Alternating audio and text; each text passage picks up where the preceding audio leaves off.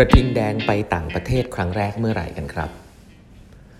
สวัสดีครับ ท่านผู้ฟังทุกท่านยินดีต้อนรับเข้าสู่ 8บรรทัดครึ่งพอดแคสต์สาระดีๆสำหรับคนทำงานที่ไม่ค่อยมีเวลาเช่นคุณนะครับ อยู่กับผมต้องกวีวุฒิเจ้าของเพจ8บรรทัดครึ่งนะฮะอันนี้เป็น EP ที่ 1,500 แล้วนะครับ ที่เรามาพูดคุยกันนะครับ ก็ต้องขอบคุณทุกๆ คนมากเลยนะครับ ที่ติดตาม8บรรทัดครึ่งกันมาโดยตลอดนะฮะก็สัญญานะครับว่าถ้ามีแรงก็ยังจะ ทำไปเรื่อยๆนะฮะก็ทุกๆ ทุก ๆ อย่างที่ผมเล่าให้ฟังก็จะเป็นหนังสือเป็นบทความอะไรที่ผมอ่านอยู่ตลอดนะครับ แล้วก็ไม่ได้เก็บดองไว้เลยนะฮะก็รู้อะไรก็เอามาเล่าเลยครับเป็นรายวันเลยนะครับ ก็ถ้าใครสนใจเหมือนข่าวเลยนะฮะเหมือนข่าวเศรษฐกิจ แต่ว่าเป็นแนวแบบเนื้อเนื้อหน่อยนะไม่ได้เป็นเป็นเป็นข่าวอย่างเดียวก็จะนำมาเล่าให้ฟังกันแล้วกันนะครับขอบคุณทุกท่านที่ติดตามนะครับ วันนี้ไม่มีอะไรครับเล่าต่อถึงหนังสือของคุณเฉลียวนะเฉลียวพินิษก็ต้องขอบคุณทาง TCP นะครับที่ส่งมาให้ดีมาก ๆ เลยนะฮะไม่รู้ว่ามีวางขายหรือเปล่าเนาะหนังสือสวยงามเหมาะกับการเก็บและอ่านมาก ๆ นะครับประวัติของกระทิงแดงเรดบูเนี่ยผมคิดว่าถ้าในเมืองไทยก็พูดไปเยอะแล้วนะครับ ในต่างประเทศเนี่ยต้องบอกว่าจุดเริ่มต้นเนี่ยมันยังไม่ได้เป็นเรดบูที่เราเห็นในต่างประเทศในทุกวันนี้เนาะจุดเริ่มต้นของมันเนี่ยก็เกิดจากคุณเฉลียวก่อนนะครับที่ยุคนั้นเนี่ย ต้องบอกว่าการส่งสินค้าออกไปต่างประเทศเนี่ยเริ่มเริ่มมีการทำนะก็ต้องมีตัวแทนจำหน่ายมีอะไรอย่างเงี้ยบริษัทต่างชาติหลายบริษัทเริ่มเข้ามานะครับแล้วก็มีมีบริษัทที่อยากจะจับมือกับ Red Bull นะกระทิงแดงเพื่อจะไปเปิดตลาดต่างประเทศนะครับ บริษัทนั้นก็คือเบอร์ลี่ยุคเกอร์นะครับบริษัทเบอร์ลี่ยุคเกอร์ก็เป็นบริษัทจากต่างประเทศนะครับตอนนั้นแล้วก็มาทำธุรกิจด้านจัดจำหน่ายนะครับก็เอาง่ายๆว่า partner กับกระทิงแดงนะครับแล้วก็ไปเปิดที่ประเทศ ประเทศแรกให้ทายประเทศอะไรนะเซอร์ไพรส์นะประเทศสิงคโปร์ฮะคือไม่ไม่ใหญ่ครับ ประเทศเล็กเลยนะฮะแล้วก็จริงๆแล้วมีความ challenge อยู่มาก เพราะว่าประเทศที่มีพื้นฐานของความเป็นคนจีนอยู่อย่างสิงคโปร์เนี่ยคนจะไม่ค่อยดื่มเครื่องดื่มชูกำลังนะฮะเขาจะต้มยาจีนกินกันเอง แล้วก็จะชอบกินชาอะไรแบบเนี้ยการเข้าไปในตลาดที่คนไม่คุ้นเคยขนาดนี้เนี่ยจริงๆเป็นเรื่องที่ challenge มากนะครับ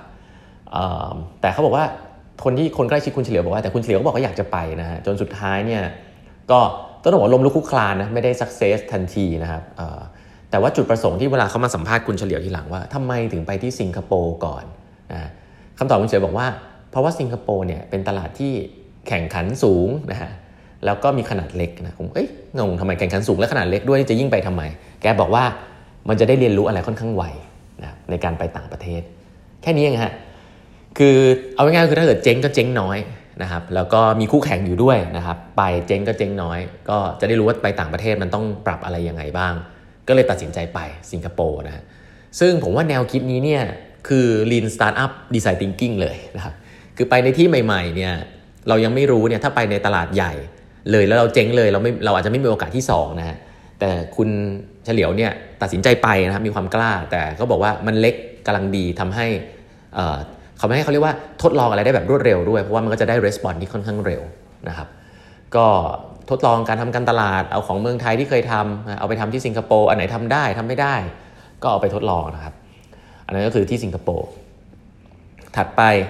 อีกเหตุผลหนึ่งนะฮะที่ไปเลือกสิงคโปร์เพราะว่าตอนนั้นเนี่ยชายแดนอินโดจีนอะพม่าลาวกัมพูชาแถวเนี้ยมันอันตรายฮะคือการที่แบบไปตั้งแต่แรกแล้วก็ไปในลักษณะของแบบขายของต่างประเทศ ออกไปจากเมืองไทยเงี้ยคือดินแดนพม่าอินโดจีนแถวเนี้ยคือมันยังเป็นดินแดนสนธยาอยู่ครับ ก็เป็นอะไรที่ค่อนข้างอันตราย ก็เลยเลือกสิงคโปร์ก่อน ประเทศที่ 2 คือฮ่องกงฮะเช่นเดียวกันครับ เพราะว่าประเทศมันค่อนข้างเล็กนะครับ แล้วก็มีตัวแทนที่แข็งแรงอยู่ในนั้นนะครับ ก็เลยเลือกที่จะไปที่นั่นนะครับ ไปทดลองดู target group นะฮะ เครื่องดื่มชูกำลังควรจะลิงก์กับคนขับรถบรรทุกเหมือนเมืองไทยหรือเปล่านะฮะควรจะเป็นลิงก์กับคนทำงานแรงงานเหมือนคนไทยหรือเปล่านะครับก็เป็นเรื่องที่ต้องเรียนรู้ใน on the ground นะครับคนรอบข้างแล้วก็อีกประเทศหนึ่งที่ถัดมาก็คืออินโดนีเซียนะอินโดนีเซียเนี่ยเป็นประเทศที่ใหญ่แล้วมีคู่แข่งเยอะนะครับตอนเข้าไปเนี่ยก็ต้องปรับอะไรเยอะ สิ่งหนึ่งที่เป็นแนวคิดของคุณเฉลียวที่พูดไว้น่าสนใจนะก็คือบอกว่าแกจะบอกลูกน้องแกว่า แม้ว่าจะมี partner ที่ช่วยจัดจำหน่ายในนั้นเนี่ยแต่เราต้องเป็นคนลงไปทำงานกับเขาเอง คือแกบอกว่าให้ให้ไปขายเองด้วย ไม่ได้พึ่ง partner อย่างเดียว เราจะต้องรู้ว่าสถานการณ์ตรงนั้นเป็นยังไง ให้ไปขายเองไปช่วยเขาทำทำให้มันสำเร็จนะนี่คือความเป็น partner ของคุณเฉลียวครับ คือปกติแล้วเวลาทำ joint venture เนี่ยถ้าเกิดคนมี product ใช่ไหมเขาก็จะส่ง product ไปแล้วก็ให้ partner ที่รู้จักตลาดตรงนั้นดีขาย แต่คุณเฉลียวบอกว่าเรารู้จัก product เราดี เราต้องไปช่วยเขาขาย เราต้องบินไปอยู่กับเขาไปบินบินไปอยู่กับคนที่เอาของเราไปช่วยไปขาย แล้วก็ไปดูว่ามันขายได้ไหมขายไม่ได้ปรับยังไง คือพูดประมาณว่าลูกน้องต้องไปอยู่ที่หน้างาน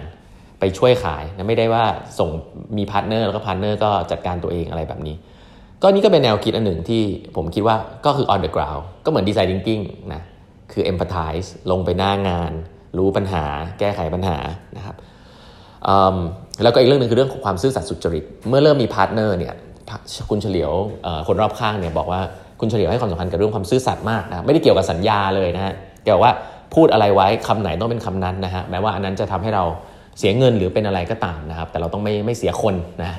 เพราะฉะนั้นเรื่องของความซื่อสัตย์สุจริตก็เป็นสิ่งที่คุณเฉลียวให้ความสำคัญมากๆนะครับ partner ธุรกิจแทบทุกคนทุกคนนะก็จะรักคุณเฉลียวมากนะครับ เพราะว่าช่วยลงไปหน้างานด้วยนะครับ แล้วก็ช่วยทุกอย่างนะครับแม้ว่าจะเป็น Product ของกระทิงแดง แม้แม้ว่าจะเป็นหน้าที่ของ partner ที่เอาไปขาย แต่ก็จะลงไปหน้างานไปช่วยด้วยนะครับซึ่งตลาดแบบนี้แหละนะฮะก็เริ่มละเริ่มกระจายไปต่างประเทศละสิงคโปร์ฮ่องกงนะอินโดนีเซีย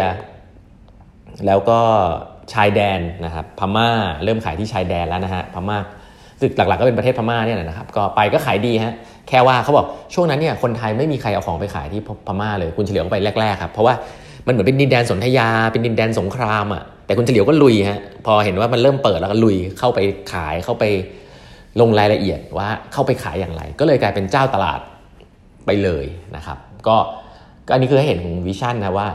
ทำก่อนเสมอนะทำตอนที่คนอื่นยังไม่ทำนะฮะแล้วก็มีมุมมองของการทดลองตลาดเล็กก่อน อทดลองที่สิงคโปร์อะไรที่อื่น พอได้แล้วเนี่ยได้เรียนรู้แล้วก็เข้าไปในตลาดที่มันยากขึ้นอย่างพม่าหรืออย่างอะไร